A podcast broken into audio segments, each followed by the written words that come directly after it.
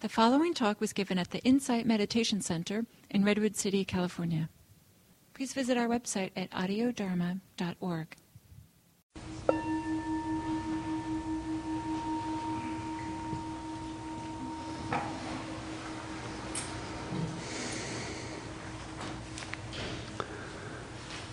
Tonight is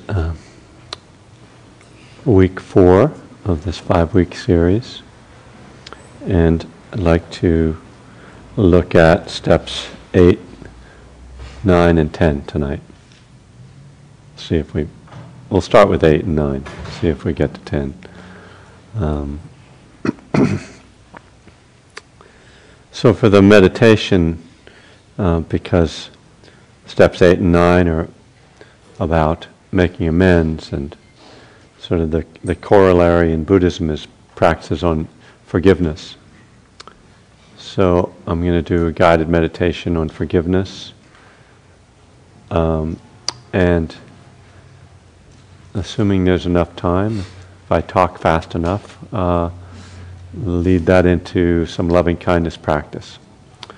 And I may even chant the discourse on loving kindness to wrap it up if I'm feeling vocal.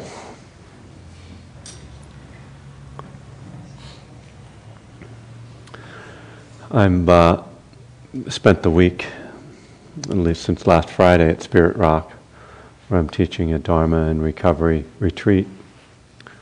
At least one person from here is there, and maybe a couple others. There's several people from the South Bay.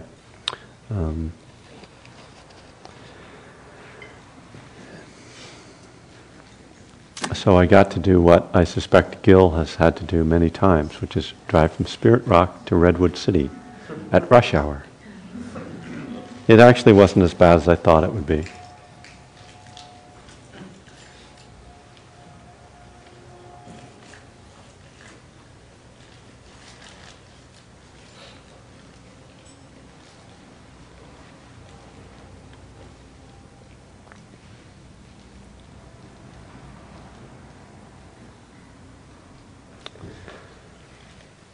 So let's just begin by settling into a comfortable posture, letting the eyes gently close,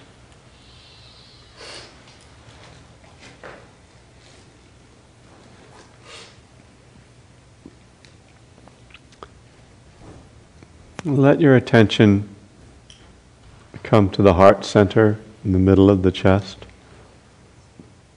and you can feel your breath there as the chest rises and falls. And see if you can have a sense of softening and opening the heart,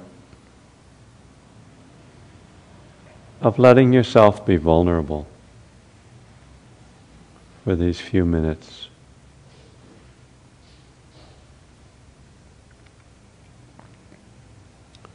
Forgiveness is one of the great challenges and blessings of the spiritual life.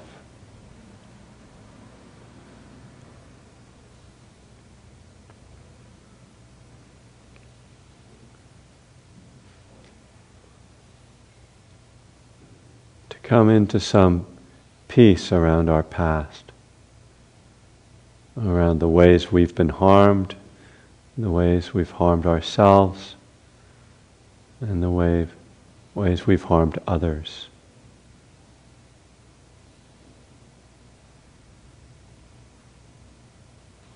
As it's said, forgiveness is giving up any hope of changing the past.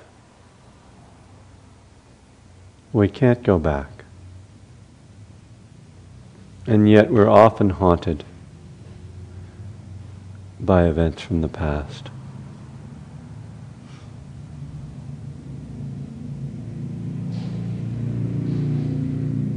The forgiveness practice asks us to remember our humanness and the humanness of others.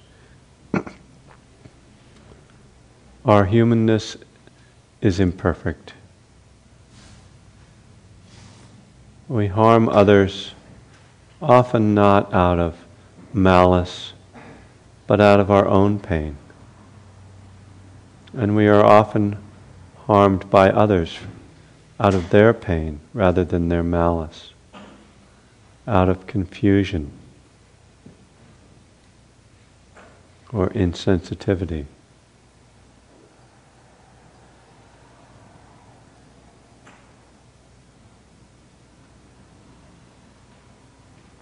When we acknowledge in the fourth and fifth steps our own shortcomings, our own failings, it can make it easier for us to accept the failings of others. We may begin to let go of perfectionism and judgment.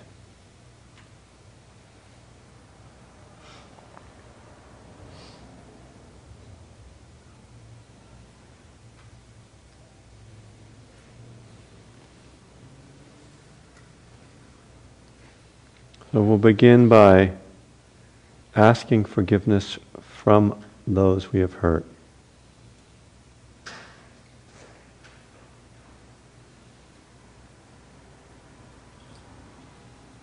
There are many ways that I have hurt and harmed others, have betrayed or abandoned them, caused them suffering, knowingly or unknowingly, out of my pain, fear, anger, and confusion. Let yourself remember and visualize the ways you have hurt others.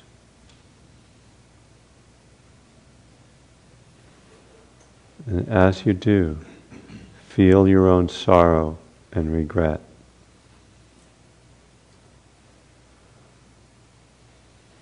Let the images or thoughts of those you've harmed move through your mind. And not getting into a story, but just allowing the image and the feeling in the heart of regret, letting the experience be in the body, embodied. And see if you can sense that you can release this burden and ask forgiveness. So as a person appears in your mind, say to them silently, I ask for your forgiveness. I ask for your forgiveness.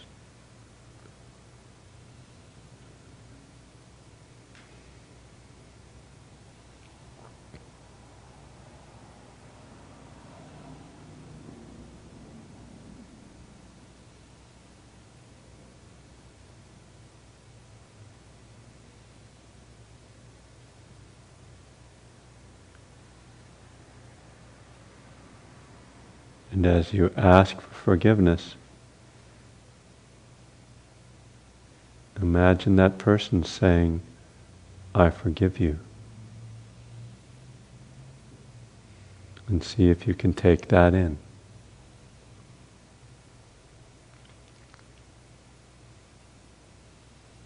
Be forgiven.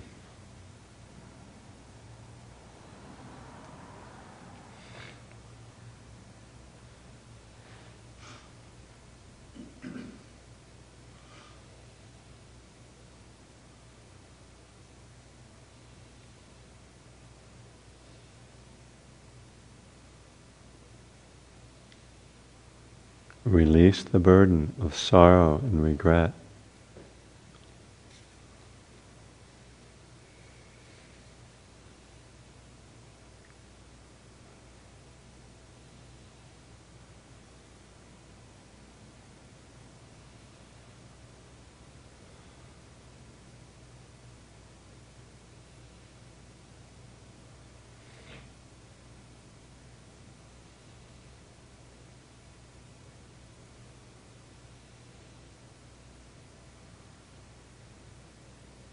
I ask for your forgiveness.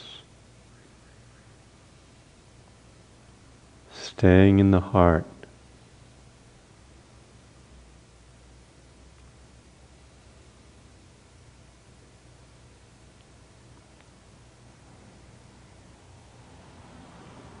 letting forgiveness move through you.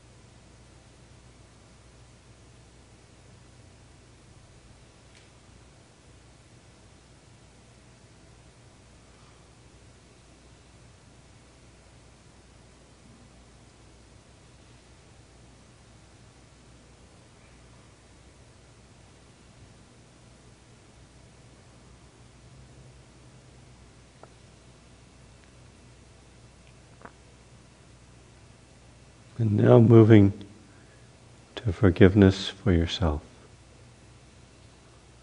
There are many ways that I have hurt and harmed myself.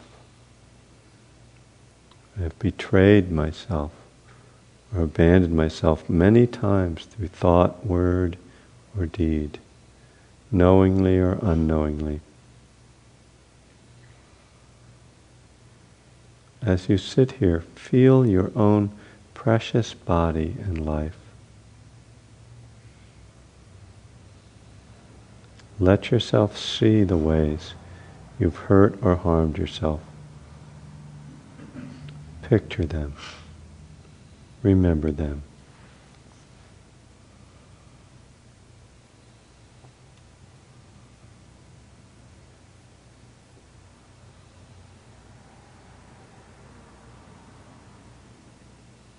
Feel the sorrow you've carried from this and sense that you can release these burdens.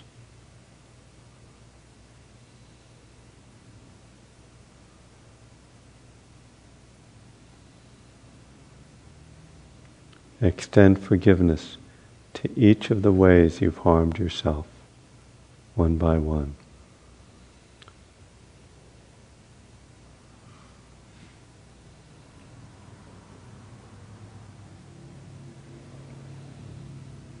Saying to yourself, for the ways I have hurt myself through action or inaction, out of fear, pain, and confusion, I now extend a full and heartfelt forgiveness.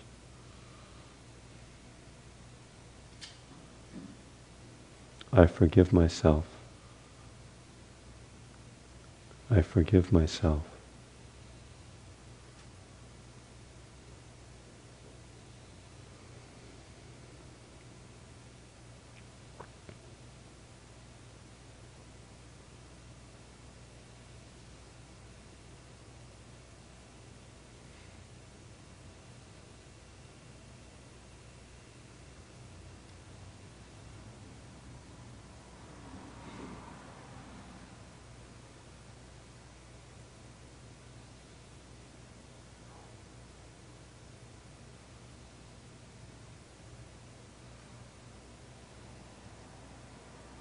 All the ways I have harmed myself, I forgive myself.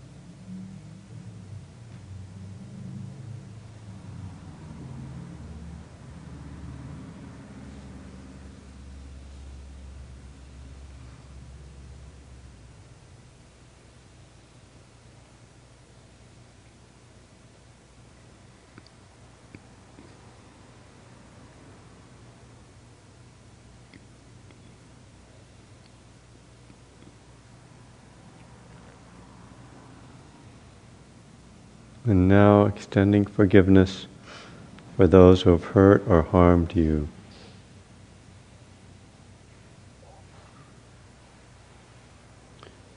There are many ways I've been harmed by others, abused or abandoned, knowingly or unknowingly, in thought, word, or deed.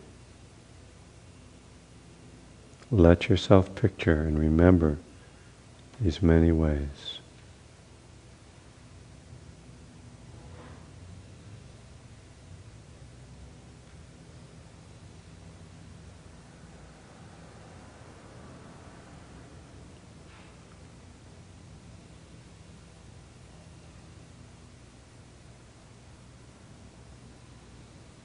Feel the sorrow you've carried from this past and sense that you can release this burden of pain by extending forgiveness when your heart is ready.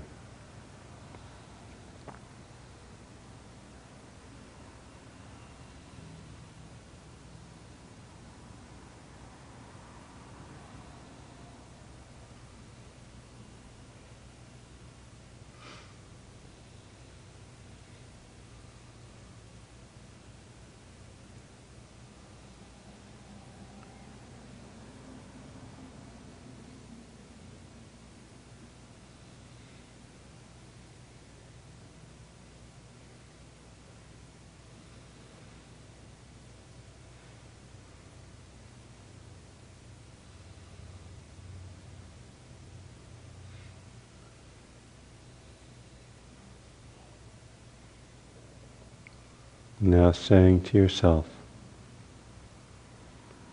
I now remember the many ways others have hurt or harmed me.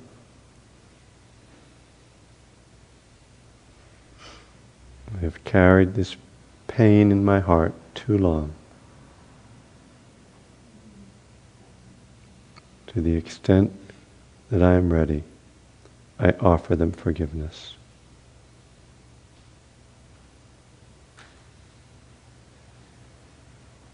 To those who have caused me harm, I offer my forgiveness. I forgive you.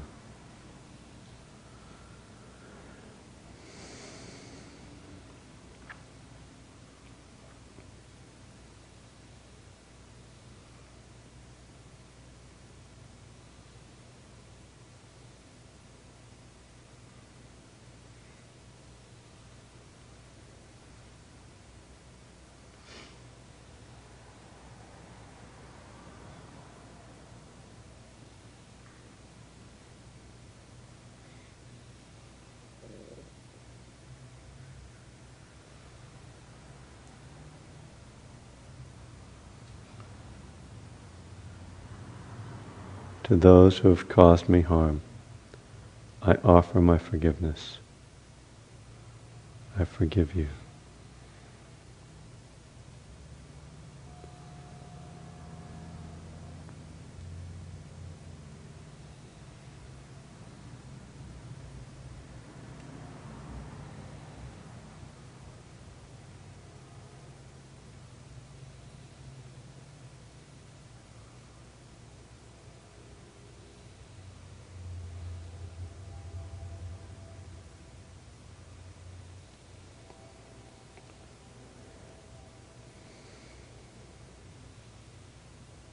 This is a practice of progress, not perfection.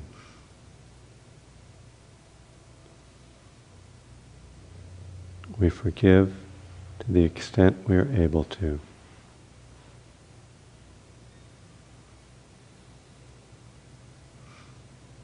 We forgive ourselves to the extent that we are able to.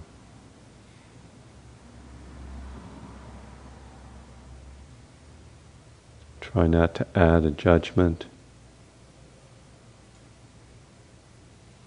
about any limitations you might have in forgiving.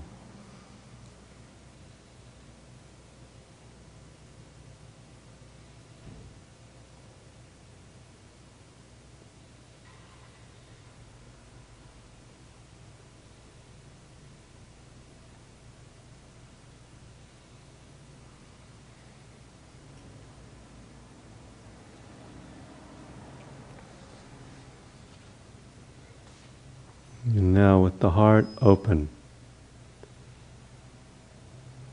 begin to cultivate loving kindness. And begin by thinking of someone who is very dear to you, someone who is easy to love. Staying in your heart, letting the image of them arise and feeling your heart's response to the thought of them, the warmth and kindness that naturally comes.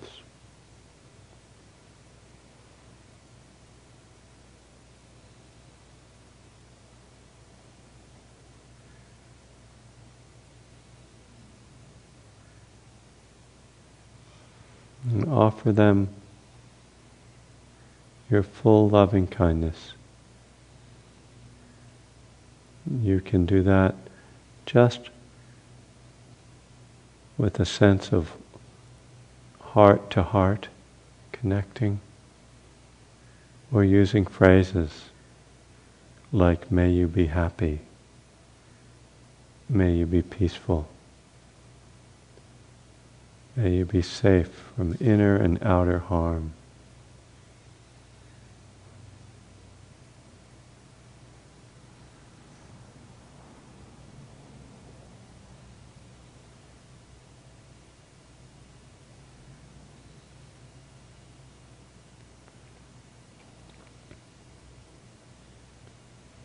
And then turning this same loving kindness back on yourself. May I be happy. May I be peaceful. May I be safe.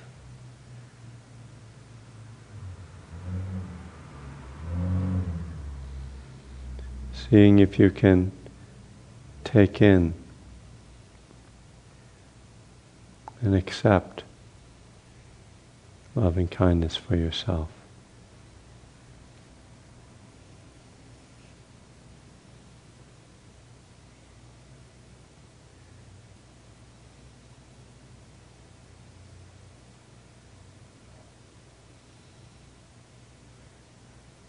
May I be happy, peaceful, safe.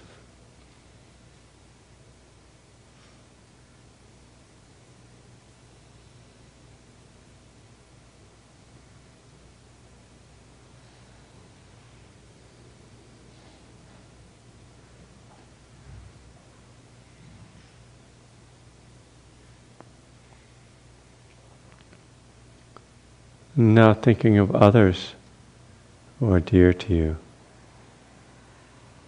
family, friends, partner. And as images arise in your mind, having that same heart connection you have with your beloved.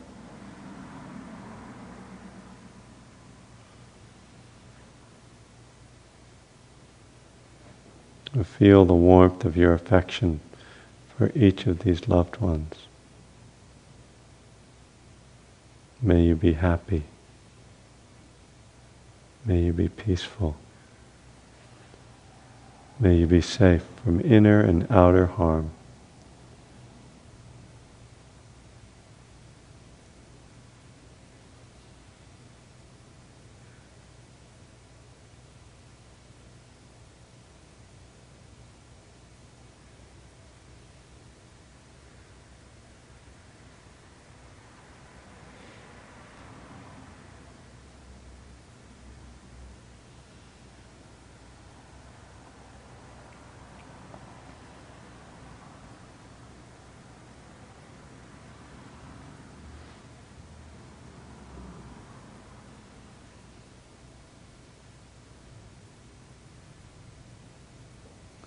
Thinking now of a neutral person, if you can think of someone who you encounter in your life who isn't important to you, in a positive or negative way, like a neighbor or someone who works in a coffee shop you patronize, or a video store, perhaps a co-worker you don't know well. And just pick one person if you can.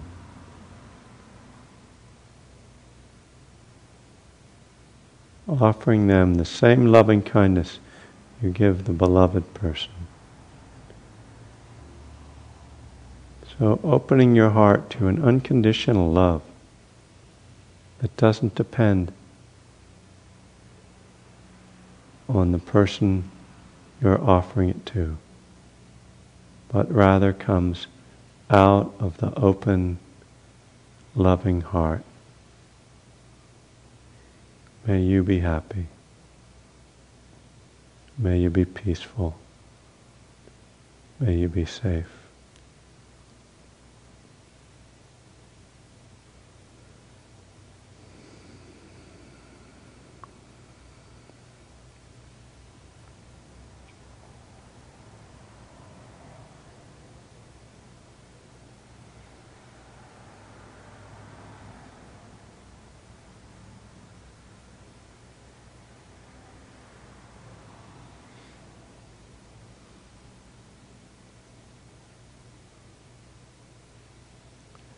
Now thinking of a difficult person,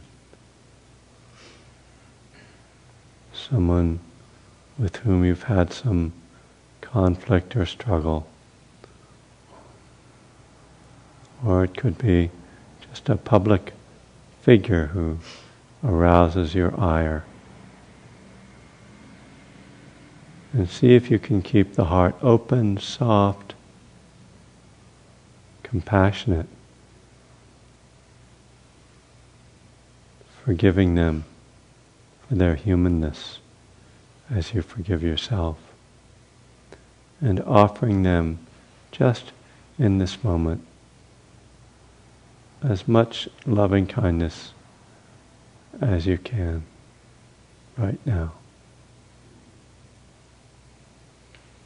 May you be happy. May you be peaceful. May you be safe. And seeing to what extent you can keep the heart open and to what extent you can't, and not judging yourself for that. Just seeing that truth.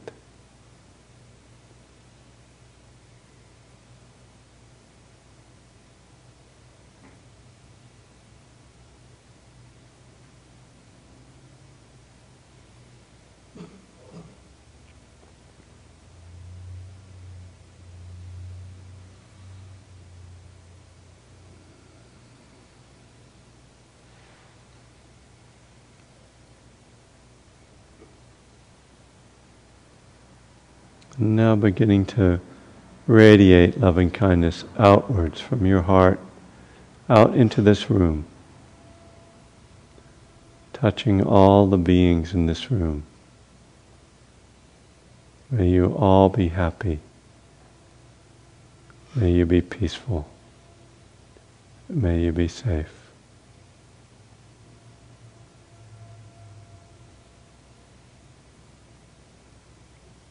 And as the room fills with loving kindness, it begins to spill out of the building into the neighborhood, spreading in all directions, touching all the neighbors, all those nearby. May you be happy, peaceful and safe. Feeling the heart wide open, loving kindness expanding and spreading in all directions across this peninsula, out into the ocean, across the continent, touching all beings. imagining the whole earth being surrounded and permeated by loving kindness.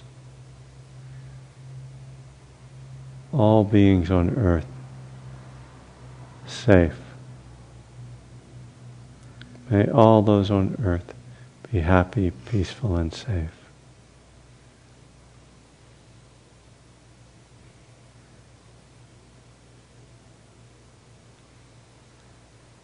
The heart now growing vast as loving kindness spreads outwards in all directions into the universe.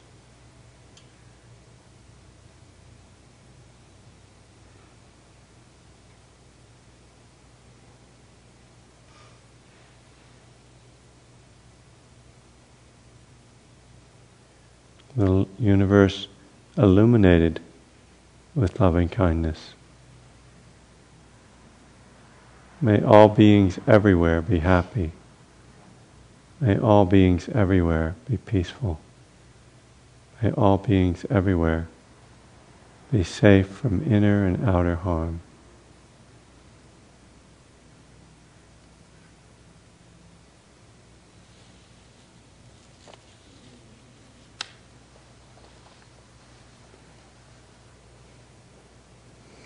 And these are the Buddha's words on loving kindness.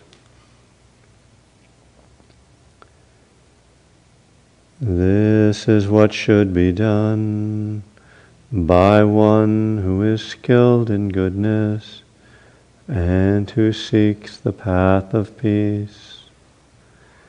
Let them be able and upright, straightforward and gentle in speech, humble and not conceited, contented and easily satisfied, unburdened with duties and frugal in their ways, peaceful and calm and wise and skillful, not proud and demanding in nature. Let them not do the slightest thing that the wise would later reprove, wishing in gladness and in safety, may all beings be at ease, whatever living beings there may be, whether they are weak or strong, omitting none, the great or the mighty, medium, short or small, the seen and the unseen, those living near and far away, those born and to be born, may all beings be at ease. Let none deceive another, or despise any being in any state. Let none, through anger or ill will, wish harm upon another, even as a mother protects with her life her child, her only child. So with a boundless heart should one cherish all living beings, radiating kindness over the entire world, spreading upwards to the skies and downwards to the depths, outwards and unbounded, freed from hatred and ill will, whether standing or walking, seated or lying down, free from drowsiness. One should sustain this recollection.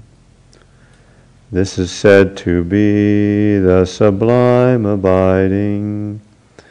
By not holding to fixed views, the pure-hearted one, having clarity of vision, being freed from all sense desires, is not born again into this world.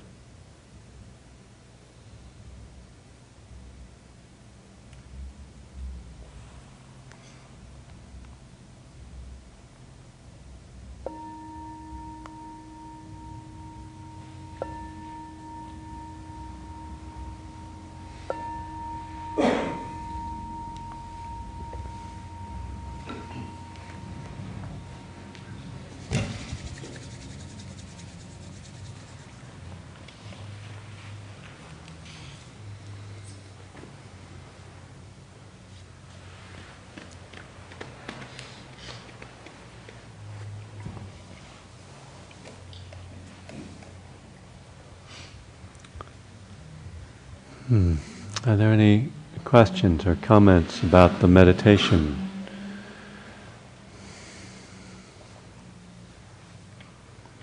Everybody's forgiven. All that's cleaned up.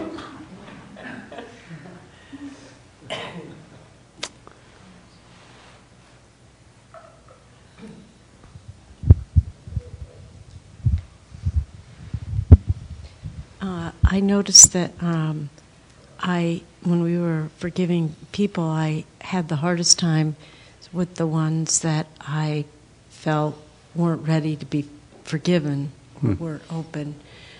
I felt ready really with most all, and that was the hardest. And then it was also very hard for me when we were forgiving all of the not forgiving but wishing peace and safety and love for all the beings, because I just know that there are a lot of beings that are not safe or happy or peaceful, and there are a lot of chickens in cages and children hurt and just all of them. And I tried eventually just to try and wish 1 second of peace for them, because I just know that they're not, and so that was the hardest. Yeah, it's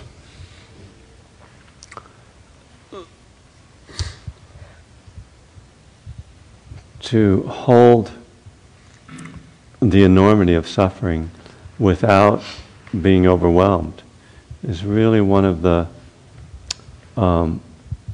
great challenges of spiritual practice.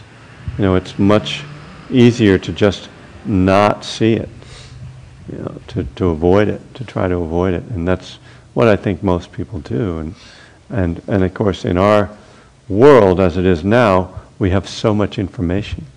There was a time when people didn't realize much beyond their own village. But now we just sort of know the worldwide scale of suffering, and it's a challenge, but a worthy one, and I think that it has to begin with the heart breaking and then starting to find the way to protect ourselves without armoring ourselves, and find the way to care without being overwhelmed, because ultimately we can't be of service, we can't help anyone if we're overwhelmed by suffering. So it's very common for people who work in emergency rooms or these kind of crisis places to just get shut down as a protection, and then they do this, they start to do that as a protection, and then they wind up just being shut down and not being able to access those feelings. So it's really not work that's for the meek. It's really a great challenge. So I honor your pain with it.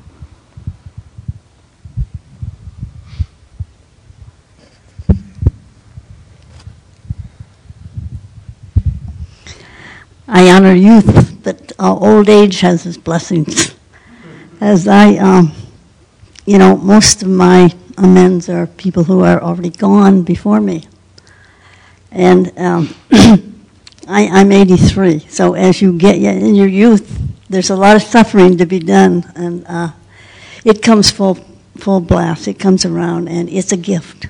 If anyone said that to me when I was young, I wouldn't believe it, but through the path of the Buddha, it enhances everything that I've ever believed in. And my brother died 20 years ago yesterday. Mm-hmm. And there's been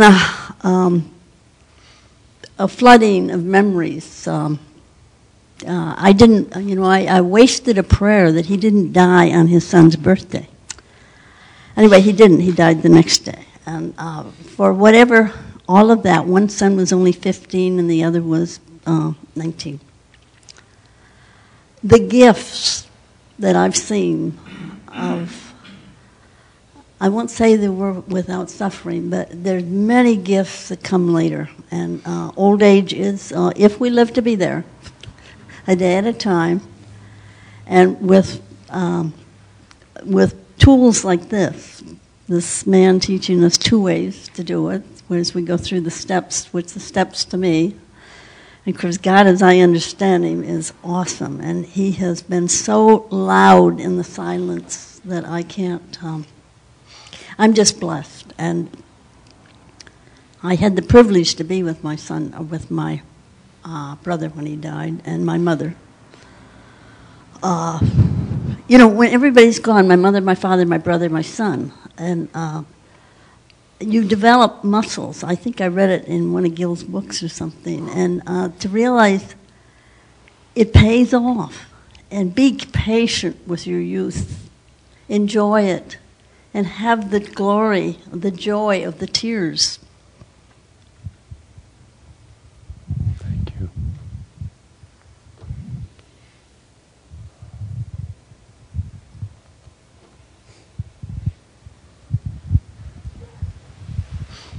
We'll try not to make the whole evening morbid. So.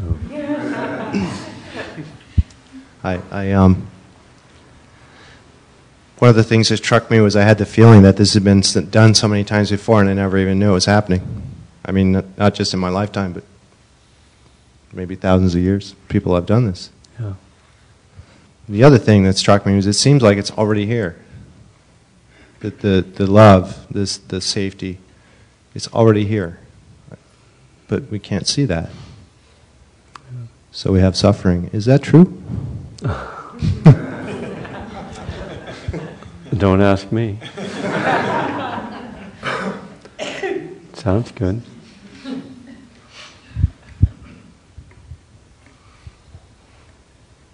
You know what? Ayya Khema, who's one of my teachers, says that when she teaches loving kindness, or when she taught loving kindness, she's not around anymore, at the end she would say, now, come, you having trouble hearing?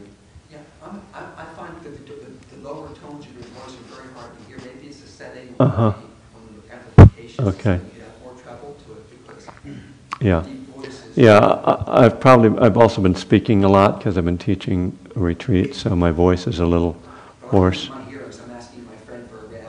Okay. She can't see me though with those glasses, so.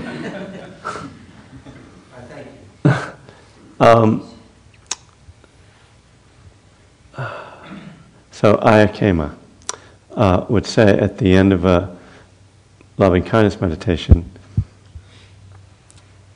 rather than leaving you out in space as I did, she would bring you back and tell you to go back into your heart. And she would say, and now see that this vast loving kindness comes from inside your own heart, and that it lives in your own heart, that it's always there, and it's always accessible to you if you just turn yourself to it. So that's Ayya Khema's answer to your question. She's a bigger authority than me.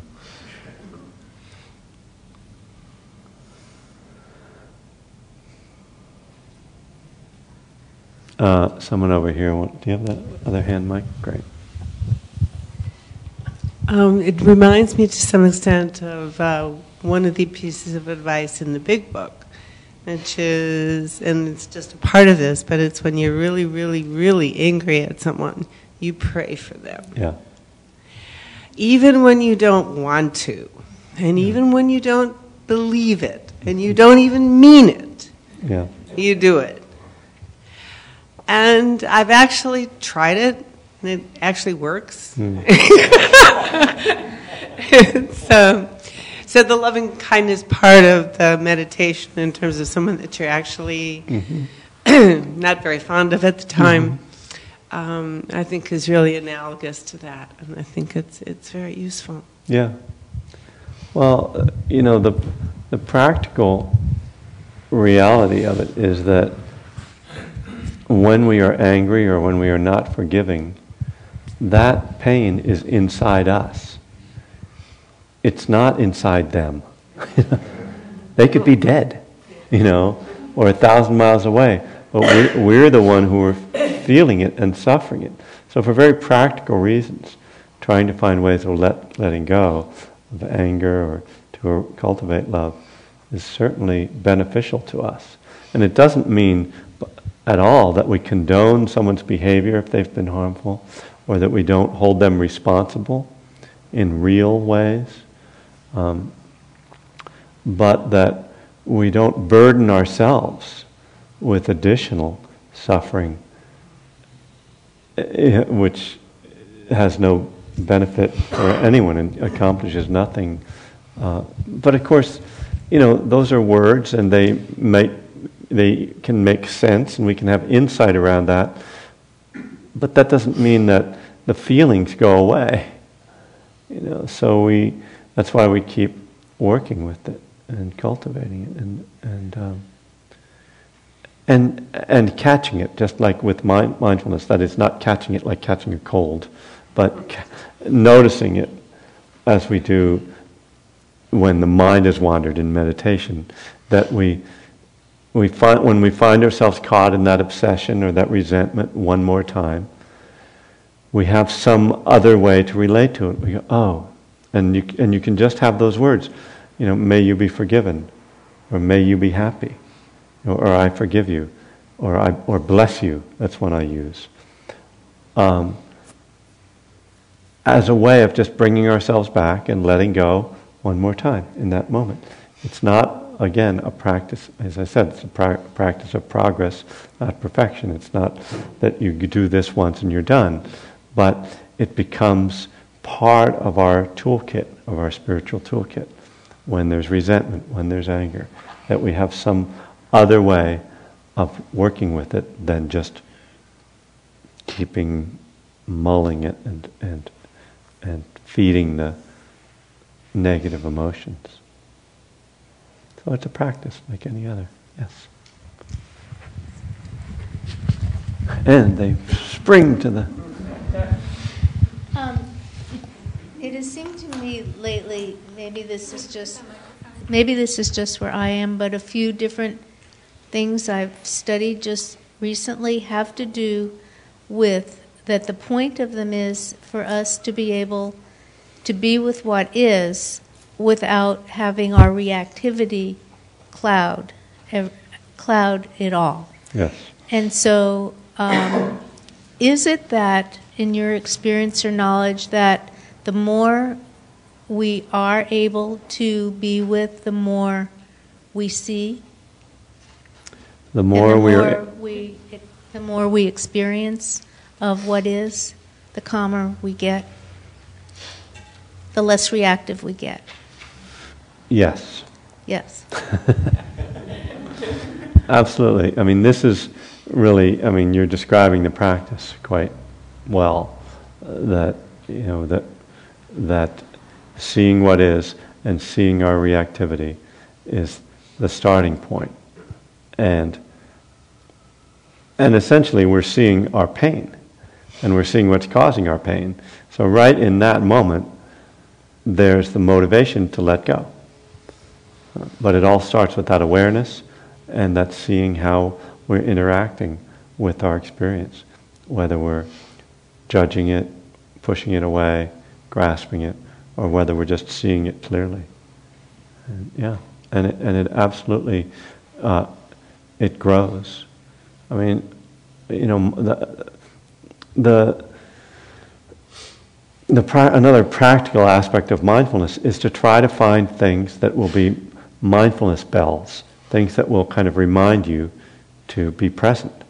So someone like Thich Nhat Hanh, the Vietnamese Zen teacher, you know, has a whole book that are just little verses and phrases to remind you, and he has everything from getting in the car to flushing the toilet to washing the dishes to waking up in the morning, you know, It just, everything, he makes everything into a little, I mean, he has a little verse for everything, kind of ritualizing it, but really just encouraging us to pay attention in as many moments as possible.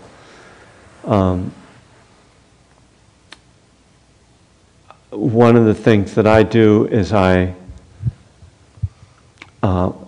when I'm kind of working on a character defect, I try to, at the end of my morning meditation, I sometimes will make a little vow about it, to be aware of it and to let go of it, so, as a way of kind of planting the seed of mindfulness, so that each time that character defect shows up in the day, or that obsession, or whatever it is, that resentment, that when it shows up, I'll remember more quickly, oh, there's that thing. And that in that way, the negative things actually become mindfulness bells.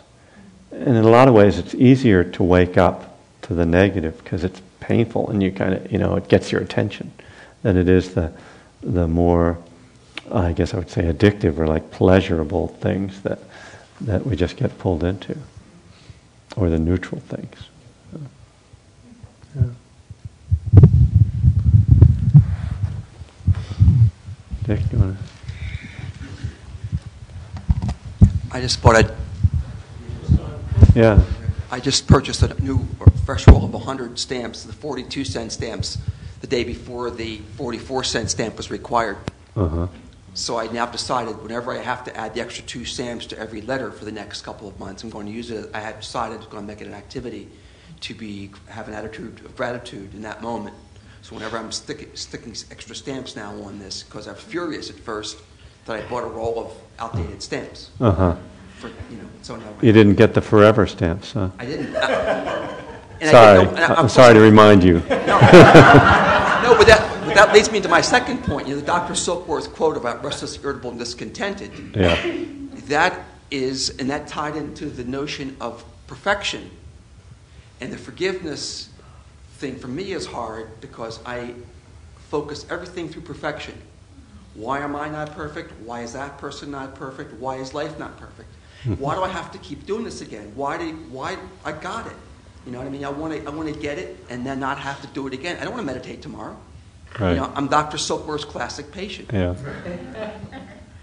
So it's just the teachings that one thing that I do. Many people I suspect have been lucky I'm alive from my drunk driving past, yeah. And I use that often. And my occasional drunk driving mistakes now as a sober person. And I like to think that I use these, say, whenever I see a person making some stupid move on the highway, I say, you know, quickly remember when I did something even more lethal than that, you know. Right. So thanks, Kevin. It's a great teaching. Yeah, those are really good ones.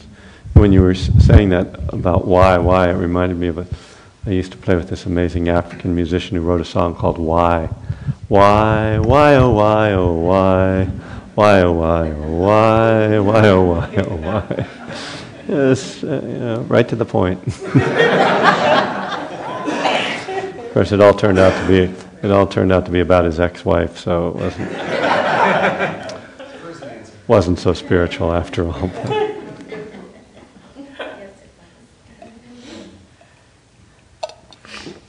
So maybe we should take a little break. Let's have a little stretch break for about seven minutes, exactly, or not. Of the cover of my new book from my editor this week, if anybody's interested in seeing. I know you probably can't see it from there, but you can look at it later on. It's called A Burning Desire, Dharma God and the Path of Recovery.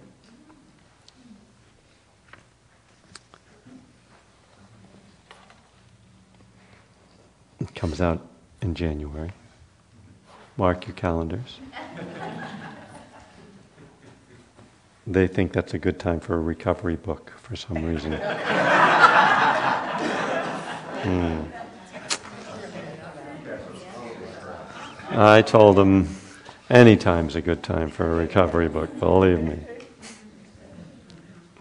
Is it Dharma God in recovery or Dharma God? Dharma God. Dharma God. What do you mean by that? It's the author. You'll need to read the book.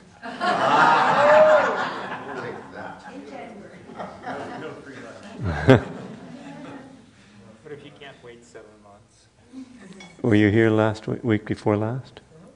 Well, then you should already know. Didn't I tell you? Didn't I explain all that? A little bit. Yeah, well, the book's 300 pages. You know, I couldn't get it all in one evening, so...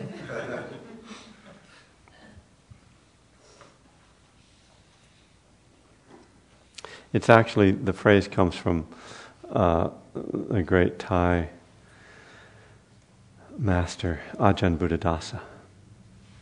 So it's one of the reasons I feel confident in using it, because in some ways I think it would be kind of presumptuous for me to make that up, but he talked about God as Dharma God, which is the same thing, Dharma God. So it's pointing to the non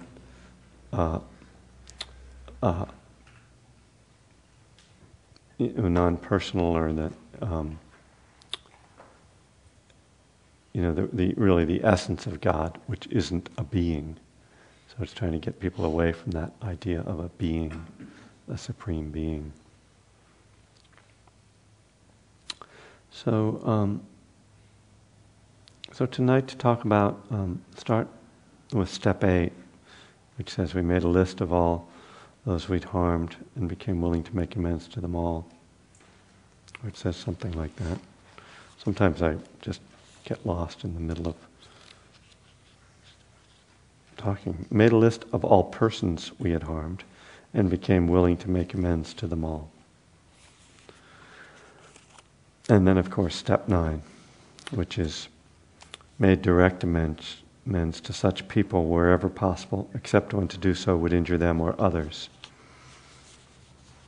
So, obviously, in the 12 steps, this has a particular, specific role and other specific actions that are taken, and it's clearly, it clearly goes as part of this whole inventory process, and it's really, to me, this 4 through 9 is a unit, a set of steps that go together, and by starting looking at our own side in our inventory and then sharing it with someone, it's kind of the first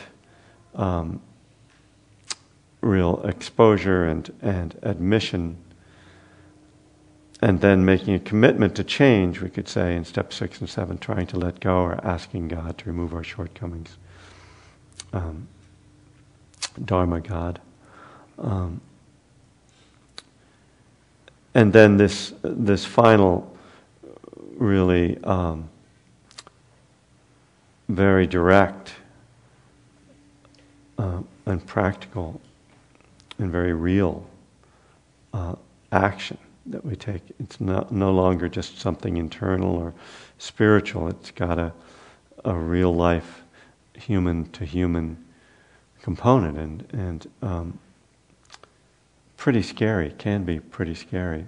I'm sure all those who have done this step have had some kind of intense experience with it. It's not easy.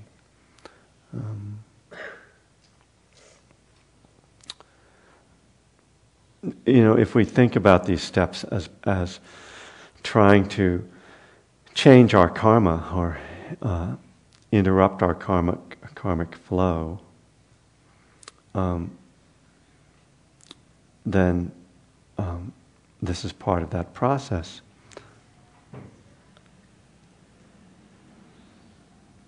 And could we close that door? Is it open for a reason? It's just.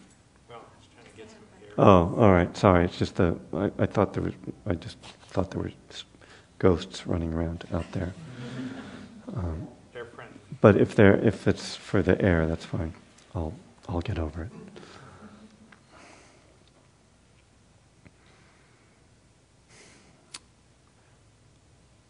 So the great question. This is actually, I gave a talk on this the other night at the retreat. Is how do we change? So this process of writing an inventory and looking at it, and then trying to see learn what we can of that inventory about ourselves that needs to be changed, and then set out to act differently, to live differently, to speak differently, to even think differently. You know, like loving kindness is like trying to think different. Is to think differently. To react differently, as you said, to respond to our own emotions differently. All of this is part of changing the direction of our lives. We can't fix the past. We can change our relationship to the past. When we do forgiveness practice, we're actually trying to change our relationship to the past. But we can't change what happened. We can't make it up to people in any real way. I think that's an exaggeration. Let's just stick with we can't change the past.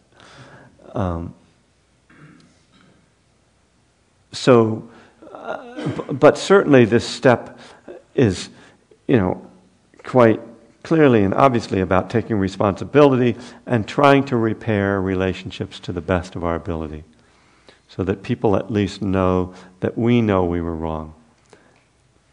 Because sometimes people don't know, or and sometimes we leave people thinking that they were wrong, and they can be kind of confused and in pain around having been left, having been hurt by us, and wondering whether they had done something to cause that or whether it was their fault. And you know how we are. Things aren't always simple. It's not always obvious. So to go to someone and say, "I was wrong. I hurt you, and I'm sorry," can help in that way. So that healing that can happen, emotional healing.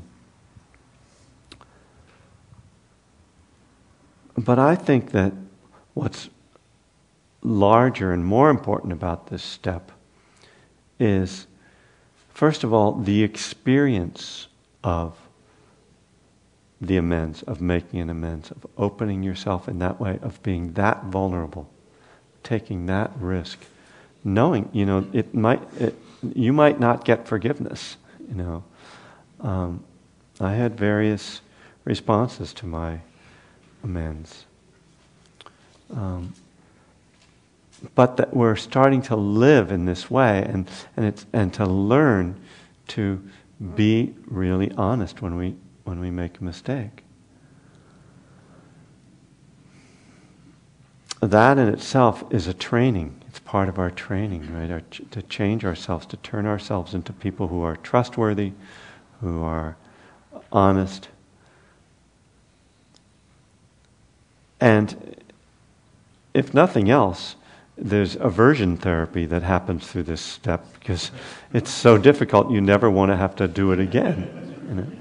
So you have a big reason to not repeat those kinds of behaviors.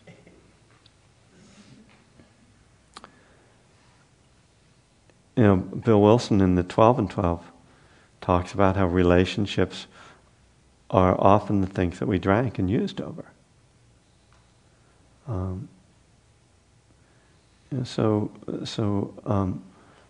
This is another place where I think the steps really have something to give to the Buddhist community, where we tend to do most of our work internally, and sometimes it doesn't translate into outer work. It's certainly supposed to, but it doesn't necessarily. And the steps, with their being so explicit, kind of put us on the spot in a way that, you know, something like right speech or loving kindness doesn't quite put you on the spot in the same way. Like, you've got to come through here, you've got to do this thing. So we're having the direct experience of the spiritual life, of this aspect of the spiritual life, of forgiveness, of compassion, of honesty. And so I just think these steps are so powerful, and adopting them as a lifestyle is one of the great benefits of the steps. And you can sometimes you discover that someone's in the program that you didn't know, like a workmate or something who comes up and starts to apologize to you, and you can feel, oh wow, this person's making an amends to me. They've been through this, and it's very sweet in that way. Certainly, this step is an important one in terms of maintaining our recovery, our sobriety, or abstinence, or whatever our addiction is, because as long as we have these things unresolved, they are things that can be triggers. So they need to be cleaned up for that practical reason. And indeed, in meditation practice, when you go and retreat, you leave your regular life and you spend some days or weeks or months in silence, it all comes back. All the TV shows, all the relationships, all the mistakes, it just appears, things just show up. And if there's a lot of stuff that isn't cleaned up, it can be very difficult to quiet the mind. This is really why one of the ways that the Buddha taught, and really when he was teaching new people, the first thing he taught was morality. Generosity and morality. He didn't start by teaching meditation, which is kind of how we do it in the West. Just because we like to get to the juice, we want the payoff right away, and it seems exotic and exciting. So let's meditate and get enlightened and solve all our problems. The Buddha started by teaching morality because of this very reason, that if you've been living a destructive and harmful life, and when you sit down to get quiet and peaceful, all that karma appears. And when I say karma, I don't mean something magical or some thing that's carried along. Every time we harm others, there's an emotional imprint. Pay attention to how it feels when you are angry. There's an imprint there.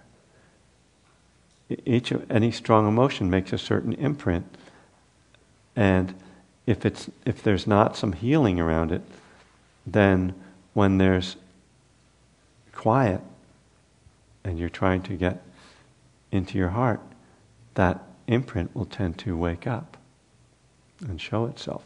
So that's the karma that I'm talking about. Nothing magical. Emotions are the most immediate karma that we experience.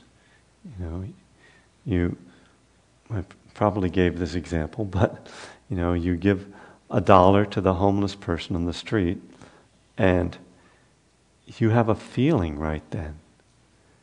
And maybe there will be beneficial karma down the line where you'll win the lottery because you were so generous and giving.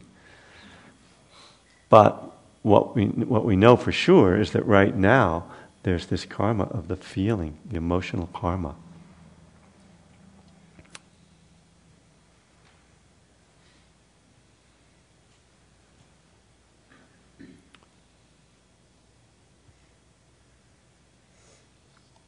So I thought maybe I would look at the promises from the Big Book, which come halfway through, or before we are halfway through, this step.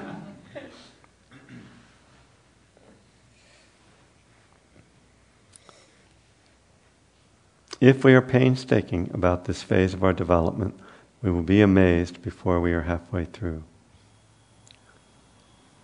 So, if we are painstaking about it. An interesting word. I've never looked it up, but I'd love to see how that word came about. Painstaking, staking pain. Don't know what the derivation is. Any linguists around who want to conjecture on that? Taking pains. You're right, exactly. Of course, it's not staking. I had some kind of a vampire image going. Right, taking pains. Jeez.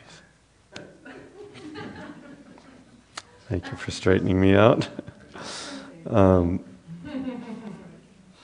The line goes after the S, not before the S. If we take pains about this phase of our development, it doesn't say anything about taking pleasure in this phase of our development.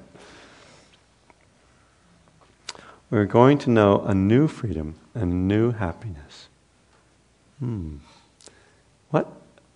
What's a new freedom and a new happiness?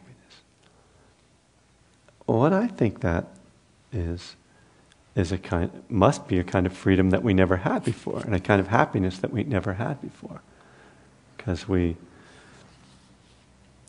weren't living in this way. We weren't honest, we weren't compassionate, we weren't forgiving. And we discover that lightness, the Buddha calls the bliss of blamelessness, one of my favorite alliterations, bliss of blamelessness. I always think of this as the feeling you get when you're clean and sober and the lights on the police car go on behind you, and you realize the worst that can happen is you're going to get a speeding ticket. You know, that's the bliss of blamelessness.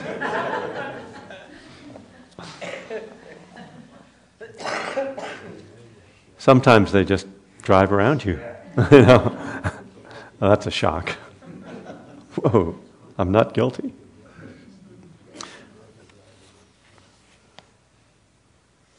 We will not regret the past, nor wish to shut the door on it. Wow, that's a huge statement, and it's interesting that it gets picked up later on. I'm not sure why it's structured like this, but it says we will not regret the past, nor wish to shut the door on it, and then it says we will comprehend the word serenity, and we will know peace. And then it says, no matter how far down the scale we've gone, we will see how our experience can benefit others, which seems like that's directly connected to the idea of not regretting the past. And I'm not sure why they separated those two ideas. I'm sure there was a reason. But I connect. I certainly feel that the reason that we will not regret the past nor wish to shut the door on it is because we'll see that our experience can benefit others. And what a revelation, you know, and what a talk about a new happiness and a new freedom. And it's kind of like magic, really.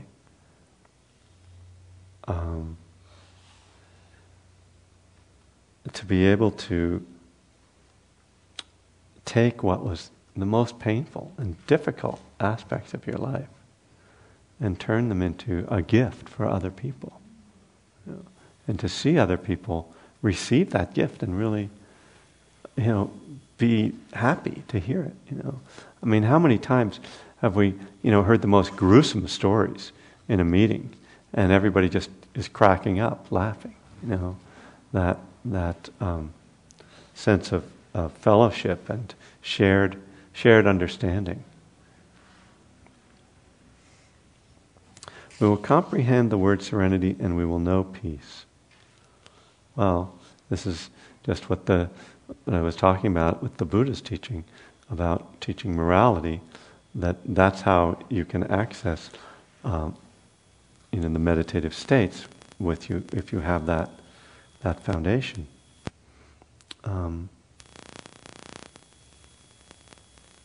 And I would say that this is where the Buddhists can help with the serenity and peace.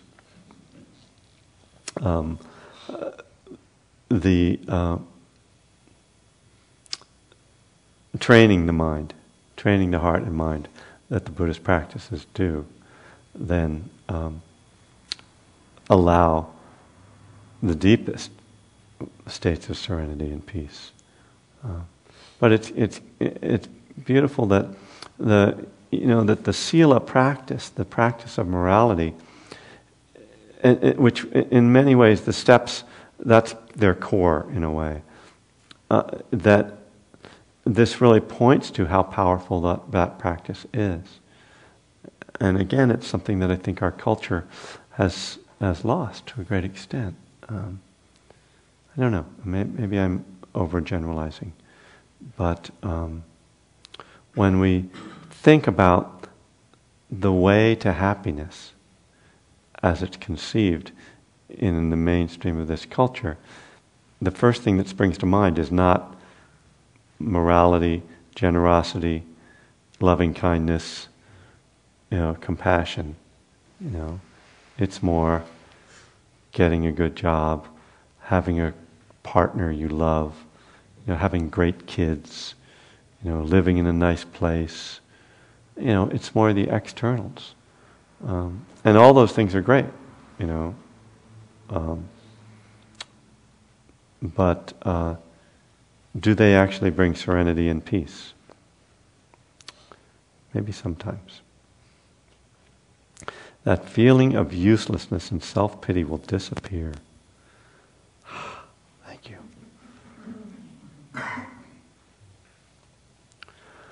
We will lose interest in selfish things and gain interest in our fellows. Mm-hmm. Self-seeking will slip away.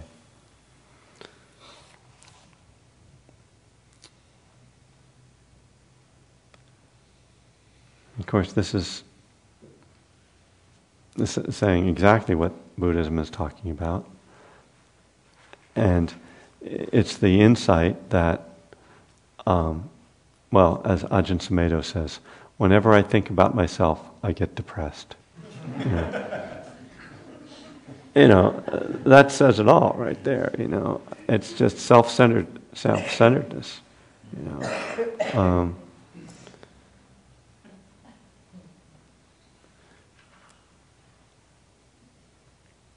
But when there isn't the, I think that our self-centeredness comes because of our unresolved pain, and it's not that we wanted to be self-centered or we thought that was a great thing to be. It's just that our internal experience called our attention. It was so loud, it was calling to us so much. And seeming to need so much attention. Our natural response then was to focus on ourselves and try to, it's only when you feel at ease within yourself that you can look up and notice that there are other people in the room and start to care about other people. So it's, as much as sometimes it's characterized as something intentional, I don't think it's intentional. I don't think that self-centeredness is intentional. The whole disease of addiction is, so challenging, and perhaps the personality that is drawn into that, even before there's an addiction, is already troubled and struggling. For many of us, as they say, alcohol was my solution. Drugs were my solution. Food was my solution to the pain that I had, because I didn't have any other solution. So it's when that pain subsides that we can start to be of service. Our whole attitude and outlook upon life will change. Fear of people and of economic insecurity will leave us. That's probably one of the biggest. We have to read that line very carefully, of course. It does not say that economic insecurity will leave us. It says that fear of people and of economic insecurity will leave us.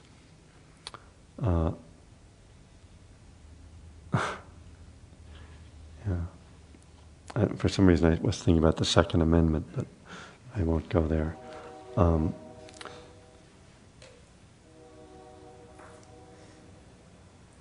The problem is fear. The problem isn't the economic insecurity. Economies are by nature insecure, in case you haven't noticed.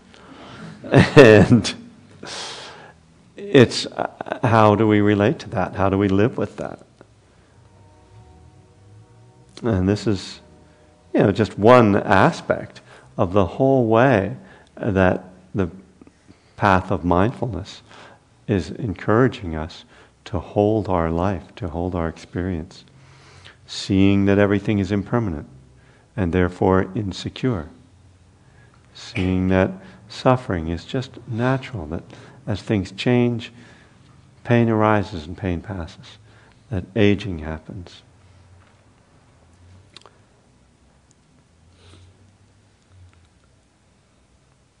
That painful emotions arise, no matter how serene and at peace you are sometimes, no matter how much inner work you've done, no matter how much success you've had, whatever you've gotten in life, there's still going to be painful emotions that are going to arise. How do you hold that? How can you hold that? Can you allow sadness or fear or anger to arise and to not drown you, to not capture you? Can you see emotions as just energies moving through you? And the phrase that I learned recently that I may have said to you guys, my memory does not last a week, is that emotions are just life moving through you. That idea is very consoling for me.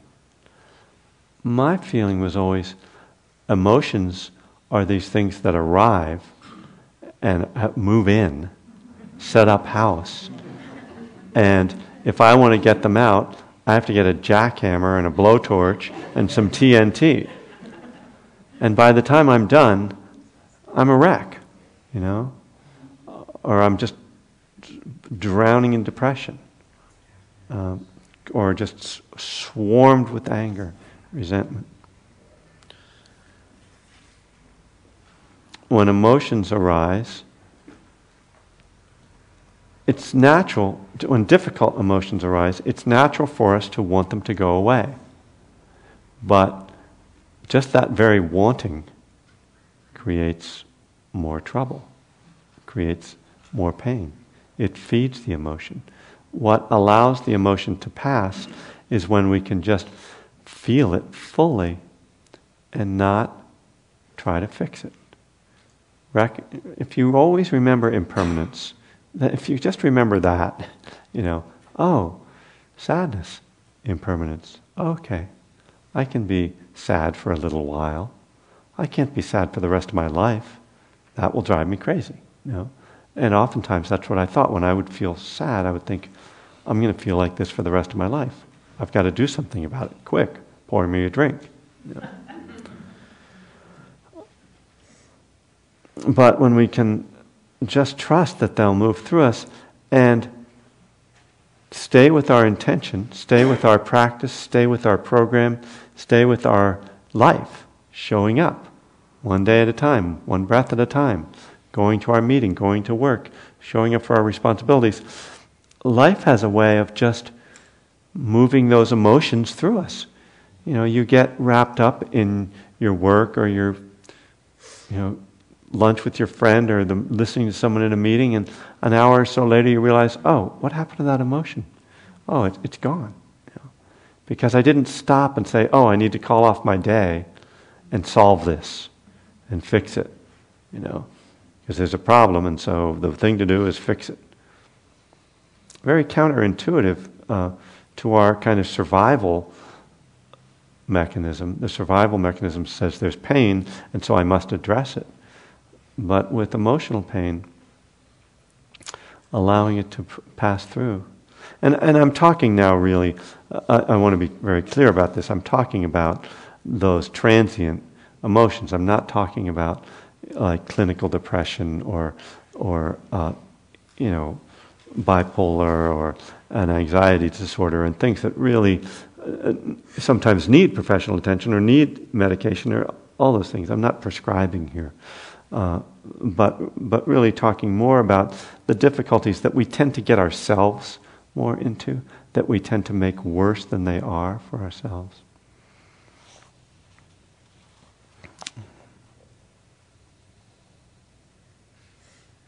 We will intuitively know how to handle situations which used to baffle us. Love that. You know, intuition, another one of those things that has kind of a like woo-woo magical sound to it, like I'm a psychic or something, I know what's going to happen next. It's true that sometimes I can predict the next thing that's going to happen in a TV show. That's not exactly psychic. It's just because I've watched too many TV shows, probably. But where intuition comes from is from that still place inside us, from that silence, from that serenity and peace that we now know.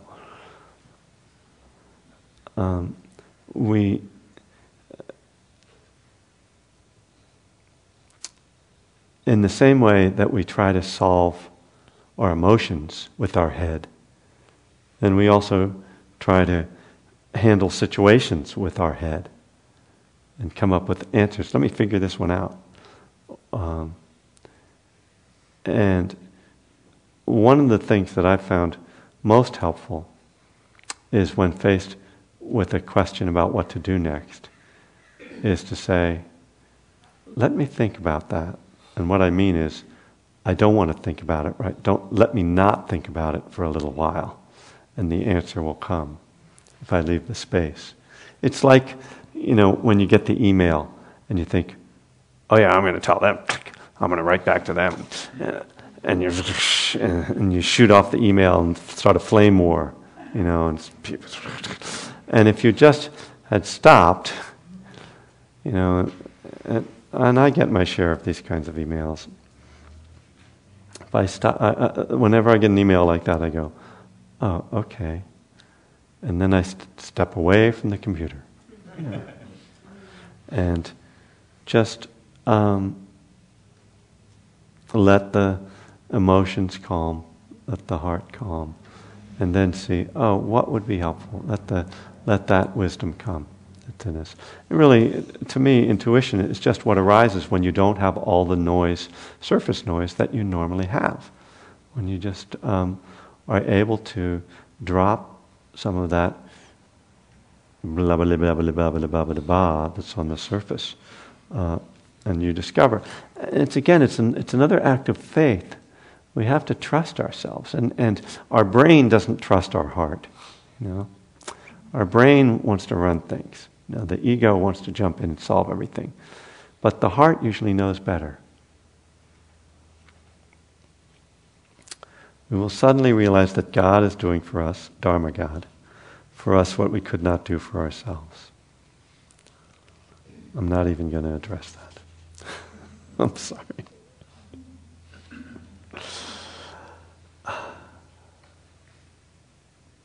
It's too complicated.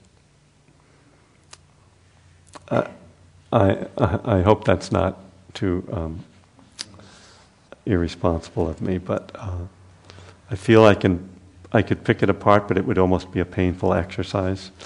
So I'm just going to say that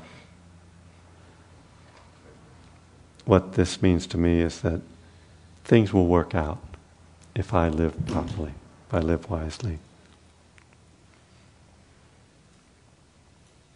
Are these extravagant promises? We think not. They are being fulfilled among us, sometimes quickly, sometimes slowly, sometimes very slowly. They will always materialize if we work for them. So apparently, the promises start by saying that we need to be taking pains, and they end by reminding us that we need to work for them. So these are not magical promises. please. I've always thought it was presumptuous of that sentence, that they will always materialize if we work for them, figuring that they won't materialize if we don't work for them. Uh-huh. Is a better formulation. I think a more modest and more humble formulation would be, if we don't do the work, we're not going to get there. Yeah. Yeah. But just doing the work alone, you know, it's maybe, oh, well, you know, then we know God, then we're God. So anyway. Yeah. So. Yeah. No, and semantically fussing with them. Yeah. Well, that's okay. I mean, this. But I think it's an important point that yeah. just working alone, I mean, there was powers greater than our own that can make things happen. Yeah. Our effort alone is not enough, as we've seen in the program. Mm-hmm. Yeah. No. It's true, and I'll just keep it. And I think that I think that the language sometimes in the book and in the literature often is somewhat exaggerating. Mm-hmm. I think they were pretty excited, and it's well, the whole concept of character defect. I mean, that is so strongly yes. And poisonous. And yeah. You know, I heard a person one time say, she's a therapist, and she rephrased it as unhelpful behaviors, yeah. or unskillful behaviors, to use rather than yeah. character defects. Yeah, but it really gets your attention. Yes, it does. And I think that's what they were trying to do. I think they were trying to really get people's attention, and inspire people, and all of that. I just want to thank you also now, because I finally, the regret promise, you've now made sense for me after 16 plus years in the program. Because I was always saying regret in the past, and then I now can see I have a using 26-year-old son, and I'm seeing now that maybe my not regretting my past, I can be of use to him. Certainly I wouldn't be of use to him, and those of us who are parents would yeah. know, several of my friends here are parents, what disasters we'd really be if we were still drinking. I mean, we're having some issues now, but God, we would just be off train wrecks. Yeah. You know, those of us who were parents, if we were still yeah. drinking and using. Yeah, I mean, when I think about my childhood versus my daughter's childhood, it's real interesting. I mean, she's got alcoholic genes on both sides, yeah. but she's not growing up in a culture of drinking. She's growing up in a culture of not only not drinking, but that her father's making a living at not drinking. You know? What a deal. Yeah. So it's a career choice now. You know? Who'd have thunk, yeah? It's definitely a different viewpoint from mine, which was like, I'm going to get a tuxedo and a martini when I grow up, you know.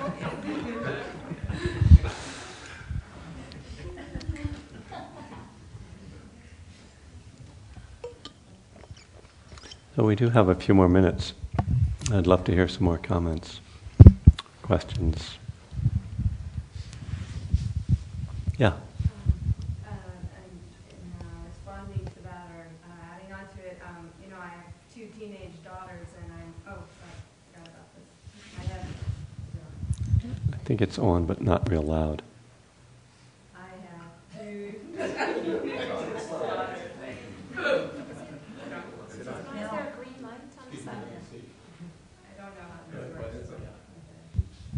There it is. I heard the pop. Testing, yeah. So I have two teenage daughters, and I did my fair share of using when I was very young, 11 to 15. And very early on, I said to them, look, you can, you know, all of this is out there for you now, but I will know immediately that you've used something, and I could probably tell you exactly what drug you've taken based on your behavior. And it's amazing to me. It's an incredible blessing that by sharing with them appropriately at the right ages, honestly, and you know, without all the gory details, that both of them are really not even interested. they're just, I mean, they could be, you know, totally pulling the wool over my eyes. I'd be really surprised. Yeah. But they're not interested. And I just, it's such a gift. Of course, I look at them and say, their childhood is not what my childhood was. And I told them that. I said, you can, you know, you might want it, you might be tempted to use, but, you know, I had, you know, I had reasons. I you know.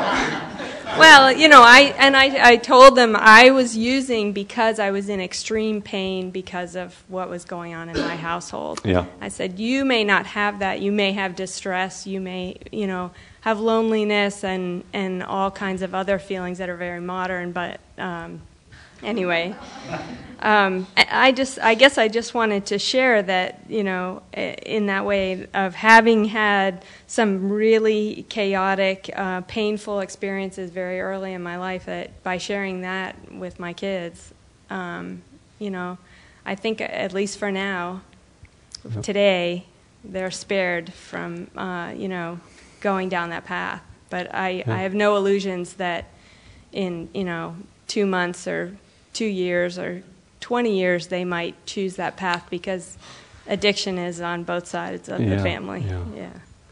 Yeah, but it certainly, I think we have a better chance, better hope. And I mean, even the culture today, I mean, when I was growing up, I actually knew one person who was an Alcoholics Anonymous. It's a friend of my parents. And you know, I lived in, I was from Bethlehem, Pennsylvania, and actually there was like a, I guess he was a relative who used to have meetings at his house, and Bill Wilson used to come there. I mean, that's before I was born, but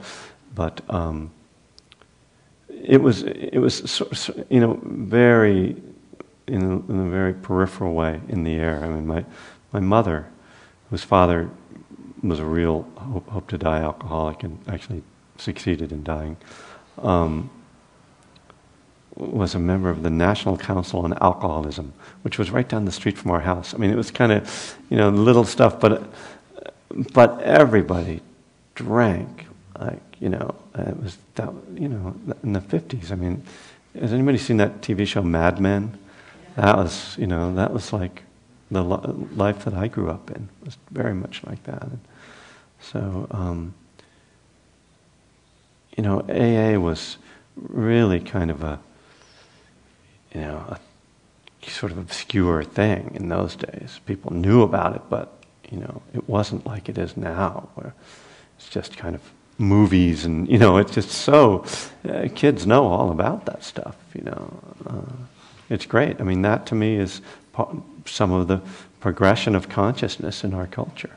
As much as we see it going destructive in many ways, and greed and hatred and delusion are always there, there's a lot of positive consciousness arising as well, and this is one of the ways.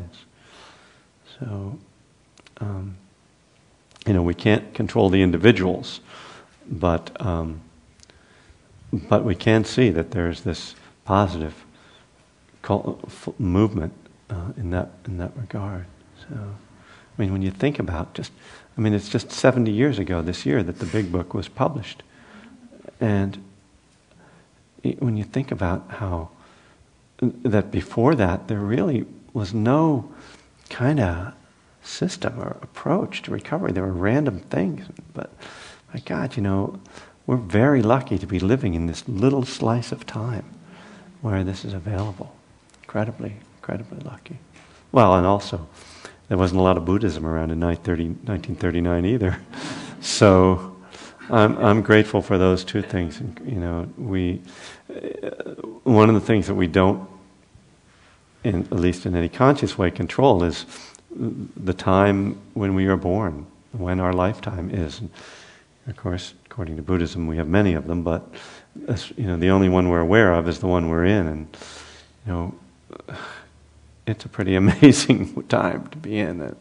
You know, if you make the best of it, you can have a really, you know, if you got a good deal in this lifetime, you know, in terms of being born here and, you know, having, you know, at least some relative comfort, you can really have a pretty fascinating, amazing life. I don't know what the heck I'm talking about right now. Any other thoughts? Anybody want to save me? Some wise words.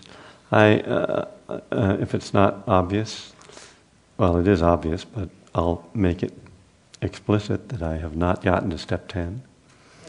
And my thinking right now is that given that I've got one more week, if I'm going to sacrifice a step, it's going to be step 10. With the understanding that steps 4 through 9 are just what step 10 is, over and over. So, I will talk. I have a minute or two. I find that when I talk about inventory, a lot of time really I'm talking about step 10, because the one-time big inventory is kind of, I mean, I know some people do it over and over, and I respect them very much, but I'm not one of them. I've done a couple. But the staying current part, you know, that's big. That's what it's all about to me, and it's the beginning of the we call the maintenance steps, and it's really to me about, do you want to have to go back and do this all over again? Just as I said about step 9 before, you know, if you don't stay up on things, you know what happens. It just starts to build up again. The same regret, the same guilt, the same shame. And, you know, there's a sensitivity we develop as we're clean and sober, as we develop, as we cultivate a spiritual life, and we become less tolerant of those feelings. We don't have maybe the same strategies to suppress them. We don't want to suppress our feelings. We don't want to suppress life anymore. We want to experience life. So when we do something wrong, we don't have the same defense mechanisms. You know, we've abandoned those defense mechanisms because they were what killed us, you know, almost killed us. So, so this step is just, step 10 is that stay current, you know, stay current, or we suffer. I mean, it's the, you know, this irony. I mean, what I call the higher power of suffering. And I don't know if I talked about that when I talked about higher power, but the higher power of suffering is what inspires us to change. Suffering is a power. It's the first noble truth. It's not something we can turn off or turn on. It happens. Suffering happens. It's part of nature. But when we become sensitive to it and learn the skillful response, it becomes a mindfulness bell. It becomes a wake-up for us. So that suffering then becomes the, as they say, the touchstone for spiritual growth. It becomes the thing that wakes us up. So it stops being something we're trying to avoid. It's something that we're actually very attuned to and awake to, because that we know that the suffering is telling us something. The suffering is telling you, here, this needs attention. This needs care. This needs maybe some growth. Maybe you need to change in some way, or there's something you need to address. So I think that's a good thing to note to end on. And let's just close with a dedication of merit.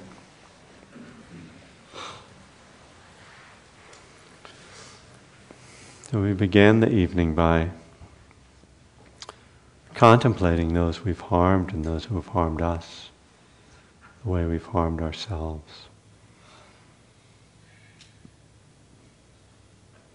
And the work that we've done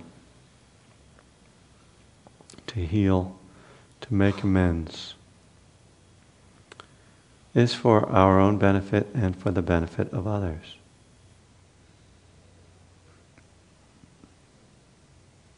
And this whole culture of healing that the 12 steps in Buddhism embody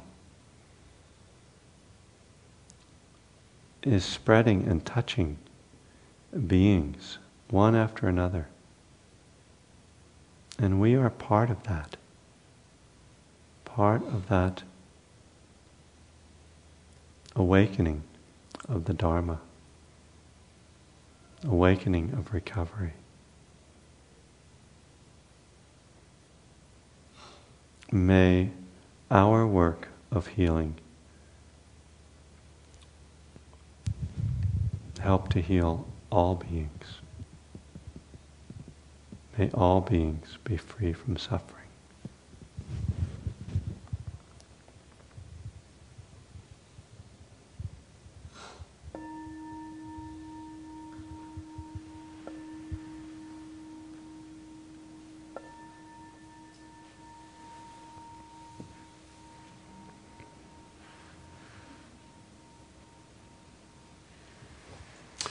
Thanks again.